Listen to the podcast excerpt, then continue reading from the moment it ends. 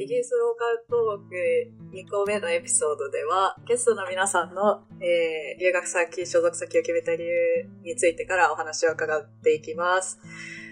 やすさんから、えー、今の留学先をどのように決めたか教えてください。はい、えー、僕の場合は、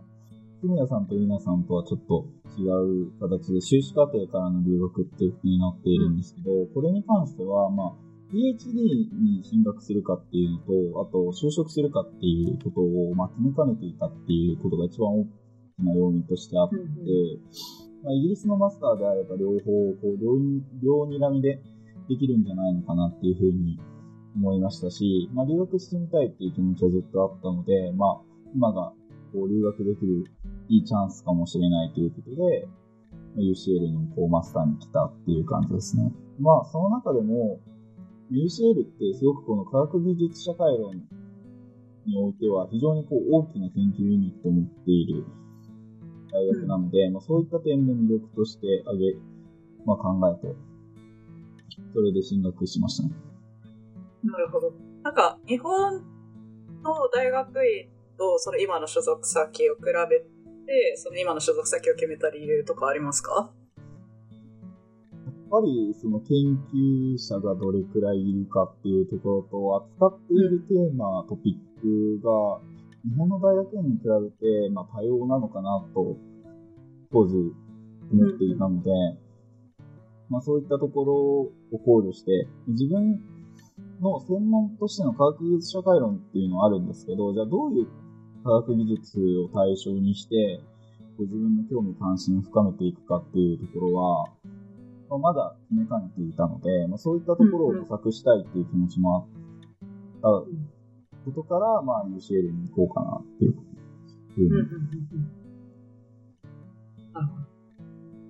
住谷さんの、えっ、ー、と、今、多分同じ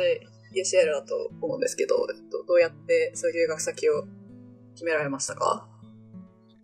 僕は今 PhD1 年目で、主に研究室で行き先を選びました。うん、で、自分が興味のあることができる研究室がある大学にアプライしようと思って、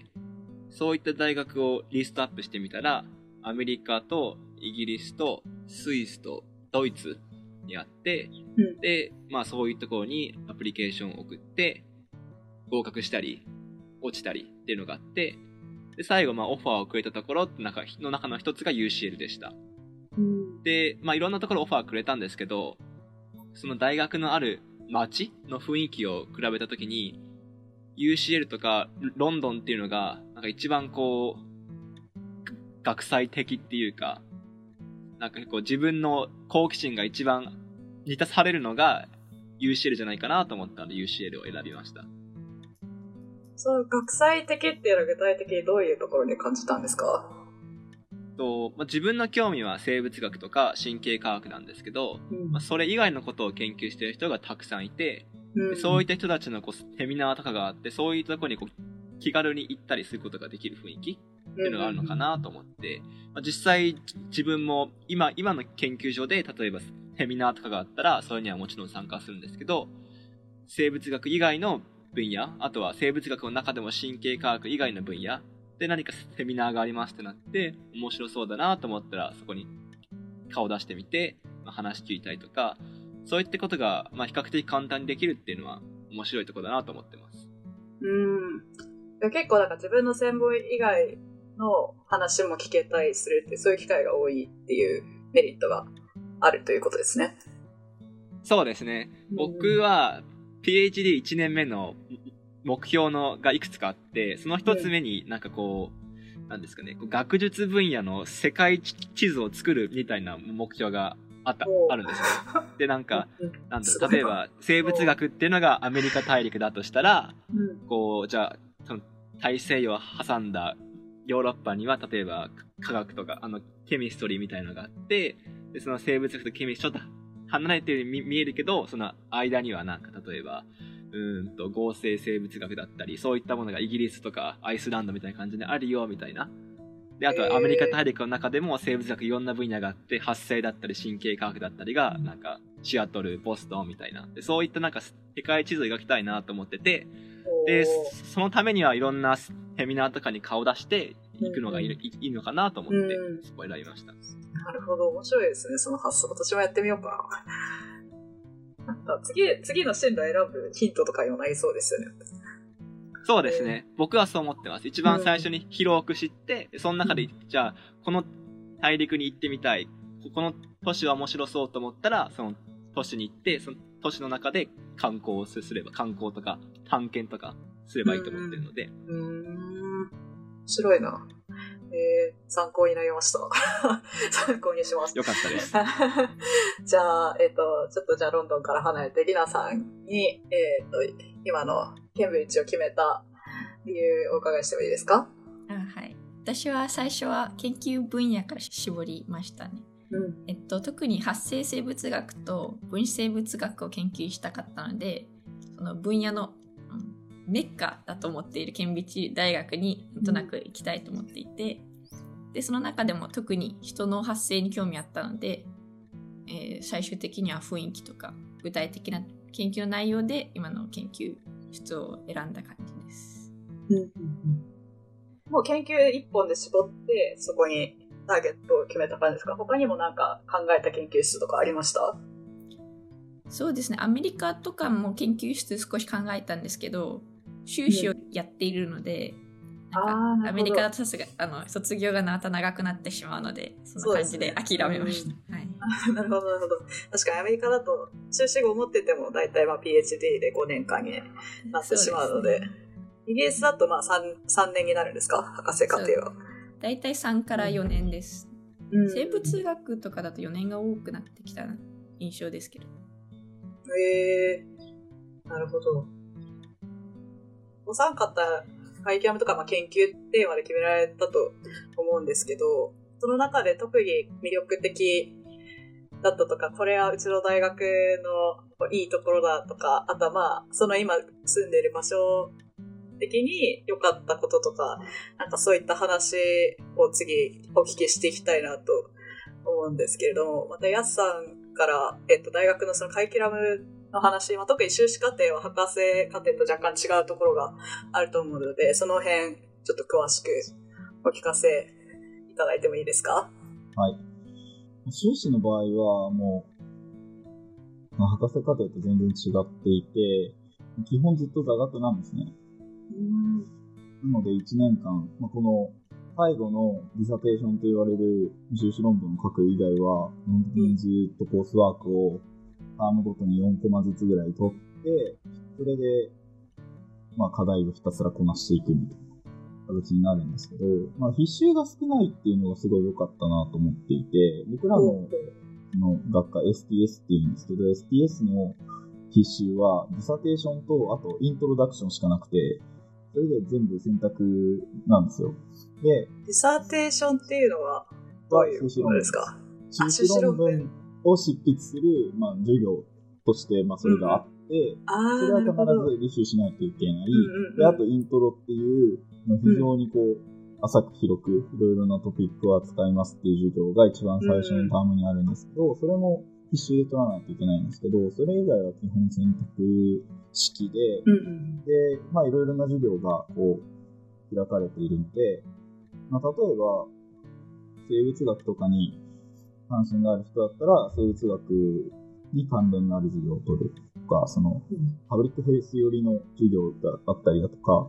あとは、そのバイオテクノロジーの、まあ、社会学みたいな授業を取ったりだとか、まあ、そういう選び方ができますし、まあ、あと、の科学史、科学哲学ともすごいこう関連の深い分野なので、科学史の授業、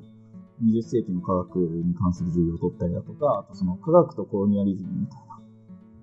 授業を取ったりとか、まあいろいろな、こう自分の興味関心に応じてカスタマイズできたのはすごい良かったなって思ってます。結構なんか選べる幅がたくさんあっていいですね。なんか。そうですね。うん。幅広くいろんなトピックを勉強できるっていうシステム。かな。で、許可が下りれば、こう、科学部の授業とかも履修できるので、僕はそれで、うん、こう、科学技術政策の学科が別にあるんですけど、そこの授業を取ってました。へえ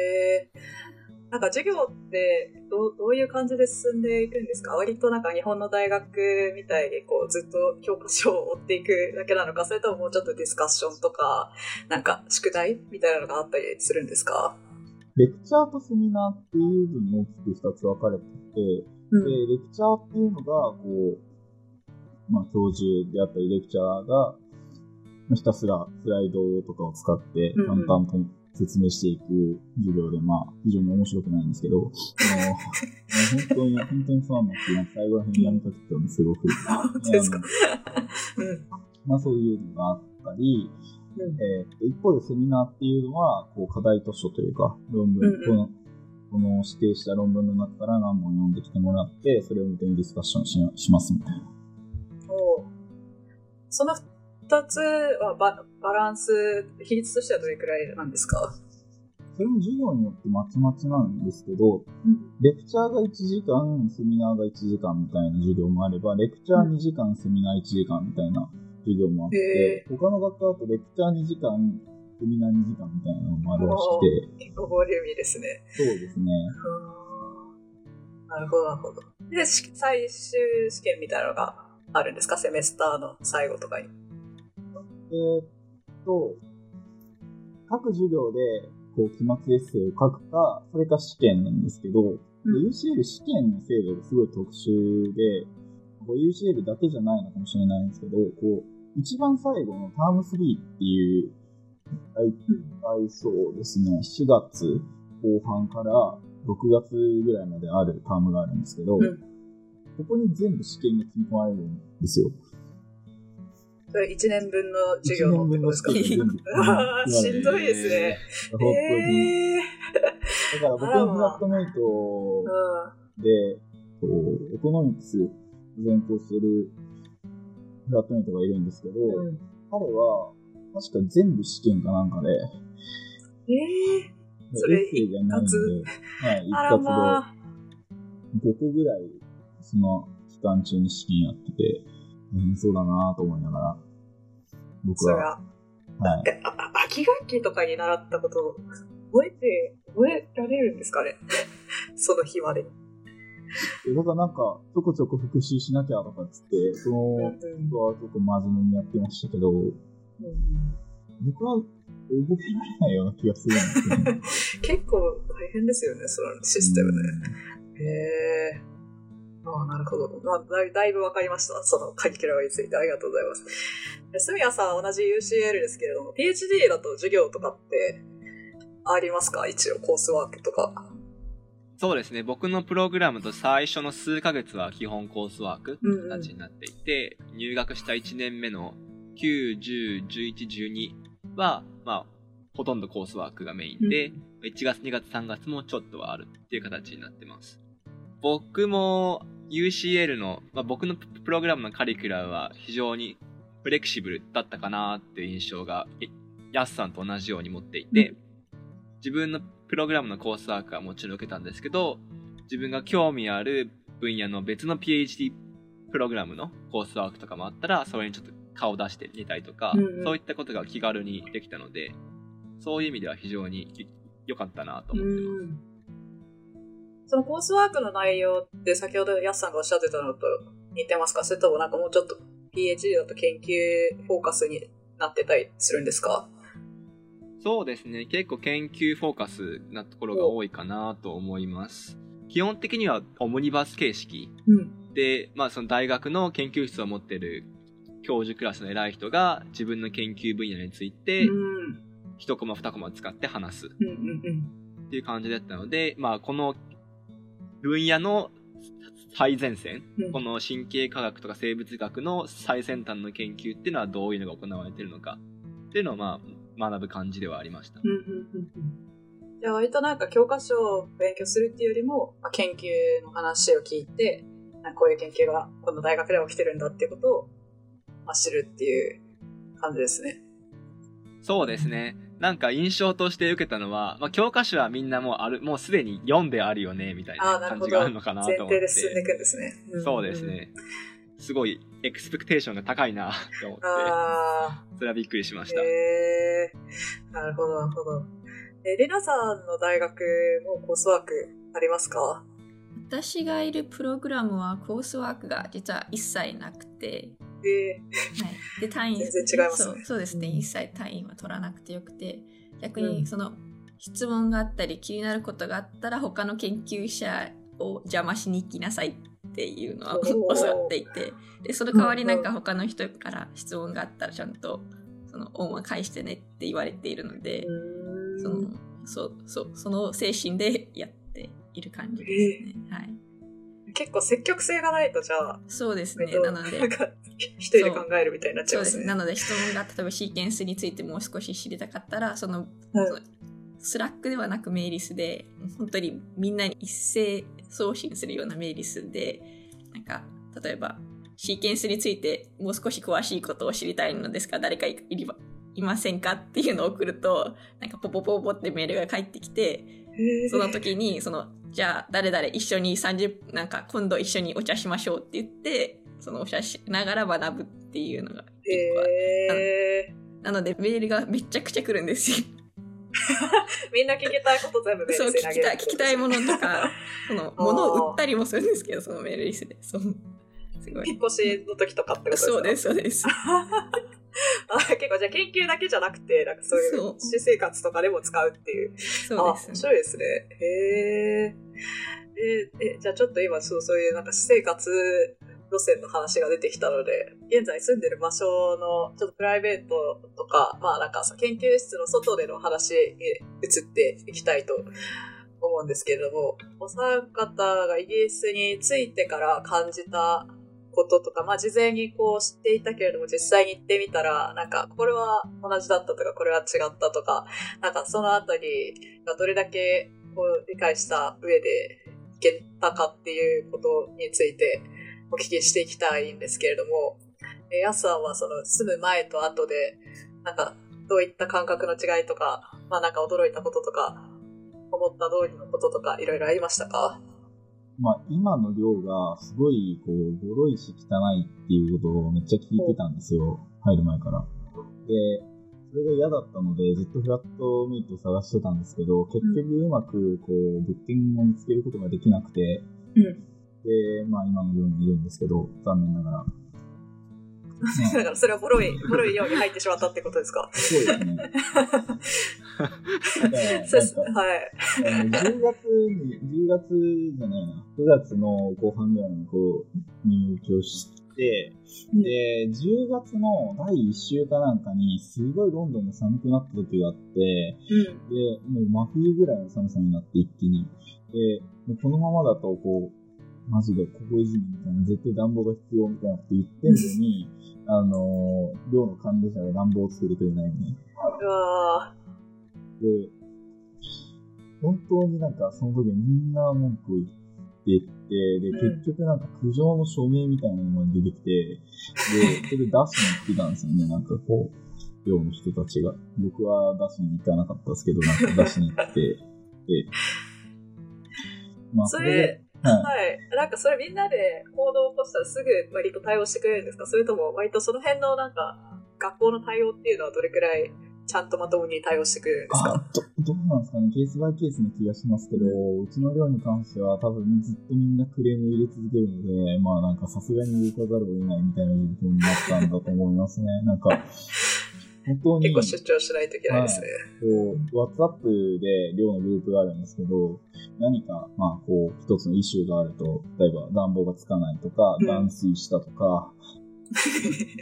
日本と比べるとね。本当に。でも、この話をイギリス人の友達にしたら、あの、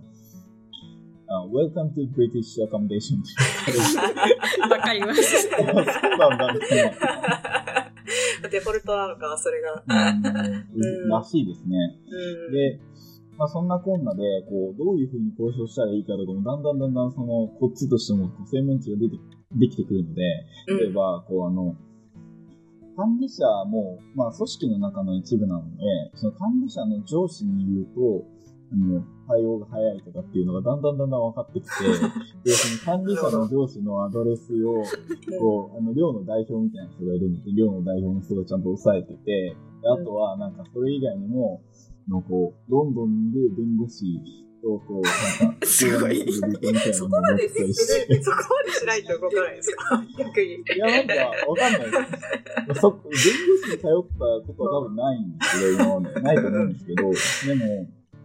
まあその、こう上司の方に働きかけて、こう圧力をかけてもらうみたいなことは、多分何回かやってて、えー、断水したことが言ってあったんですよ、この量が。で、断水した時は、復旧に3日かかるみたいなこと最初言われて、いや、ふざけんなみたいな。感じで、トイレが使えなくなって、確かに。うん、こう寮の受付、まあ、レセプションがあるんですよ。その荷物とか受け取りしてレセプションがあって、そこに2つだけトイレあるんですよ。で、それを使えみたいなこと言われて、お前ふざけんなよみたいな 話になって、で、結局それも交渉して、なんとか1日で復旧させて、みたいな感じでしたね。まあだから通るときは通るし、通らないときは通らないって感じです。うん。え、今はその寮からはもう脱出されてるんでしたっけ？いや、あの、抑留されてます。抑留されてるんですね。なるほど。あじゃあまあ、残り、残りの期間、卒業まで頑張るって感じですね。まあ、3ヶ月なんで、ちょっともう収容されて、うん。確かに、耐えるしかないですね。はい。頑張ってください。住谷さんは同じですか？寮に住まいでした、最初。あそうですね。僕は最初の方、寮みたいなところに住んでたんですけど、うん、今はフラットシェアをしてます。脱出された感じなんですね。そうですね。脱出しました。おめでとうございます。脱出した理由はちょっと僕はちょっと違って、うん、寮で何か大きなトラブルにあったことはなかったんですけど、うん、まあ、基本、研究室か、まあ、大学にいるような人だったんで、寮のイベントとかに参加しなくなっちゃったんですよね。で、寮だとなんかみんなでご飯食べましょうとか、みんなでどっか博物館行きましょうとかイベントがあって、まあそれがまあ寮の売りでもあったんですけど、まあそういうのになんか全然参加しなくなっちゃって、基本研究室にいるなみたいな感じ。で、そういう時に、隣の研究室のポスドクが、まあフラットネイトを探してるって話があって、じゃあ一緒にって話になって、まあフラットシェアを始めましたね。今ではなんであの、平日の日中は研究室で実験して、家に帰っても別のポスドクとサイエンスのディスカッションしてみたいな感じなんで、まあ、非常に、あの楽しい生活を、はい、送ってます。効率がいい。効率がいい。なんか、すごい充実しますね。朝からもう寝る前までずっとそういう研究の話ができるって。なんか、あの、うんアメリカのなんかビッグバングセオリーみたいなドラマあるんですけど、まあ、あんなにスケールは大きくないんですけど、でもまあ、あれに近い感じで、で、他、なんか別の研究室の PhD スチューデントとか、ポスドクとか、ハウスパーティーで呼んで、みんなでご飯食べながらサイエンス話したりとか、まあすごいどうでもいい話したりとか、そういうのができるので。いいですね。楽しいです、ね。いいですね。面白いな。ああ、りなさんは今はどどういうところの住まいですか？えっと、私も今、カレッジが所有している家に住んでるんですけど、うん、その住む前は一切そのなんか間取りとかも一切知らずに来たんでなんか着いてから、うん、その実はトイレとバス共同で10人ぐらい住んでる家に10人？一緒に住んでる。なんか一軒家カレッジが所有してる一軒家なんですけど10人一緒に住んでいるってことで知って、でそうですね。今はすごいみんな仲いいので全然いいんですけど最初は本当に衝撃的でしたね。え、もともと、え、どどういう、え、ジュエに住んでることはご存知でない状態で来たってことですよね？そうです、そうです。なんか、学生寮として応募したので、うん、まあ、アロケーションされましたって言って、あ、はいって感じで、はい、で、鍵を渡されるんですよ。うんうん、で、その鍵を開けたら、なんかトトイレとかなんかあるのかなと思ったら、もうその、家全体でみんなシェアっていうことに気がついて。着くまでわからなかったそうですね。いやー。そうあと家が築500年とかあるので。500年？そう家が築500年ですよ。なのですごいさすがに中は内装されてるんですけど 結構500年、えー、結構家具にも年季が入っていてこれ何に使ったんだろうっていうえ、それカフェも500年なんですか？いやいや、さすがに500年ではないんですけど。500年すごい、なんか博物館みたいな。石とか。美術館って。ええー、あ、さすがに。でも建物自体はじゃあ500年前に建てられた。そう。そうええー、すごい。歴史を感じますね。住んでた人の落書きとかないんですか？あ、いや、見ないですね。でも落書きはも見ない。されちゃうのかな。ええー、すごっ。え、アメリカだったらないな、それは多分。歴史的にない気がする。へえー、あ、面白いです、カレッジって、やっぱりハリーポッターみたいなこう食堂とかあったりするんですか？いや、あります。はい、あります。おそう。あの、朝、昼、晩、そのカレッジでご飯で食事を取れるんですけど、本当にハリーポッターみたいな感じで、長いテーブルがドドドドーンって並んでいて、で、そこの隣にみんな一緒に食べるっていう感じの食堂があります。食事付きなんですね。食事付きです。えっと、一応いいね、払わなくてはいけないんですけど、あの食堂があってって感じです。うんうん、ああ、いいな。それめっちゃ集中できそう、研究に。うん。羨ましいな。じゃあ、そろそろこのエピソードについても、あの、お時間来てしまったので、また、えっ、ー、と、この辺りで締めさせていただきたいと思います。えっ、ー、と、次回のエピソードでは、まあ、今、ちょっと住んでいる場所の話をいろいろ聞いてきたので、まあ、実際住み慣れてきた後、どうだったかっていう話を次のエピソードで聞いていきたいと思います。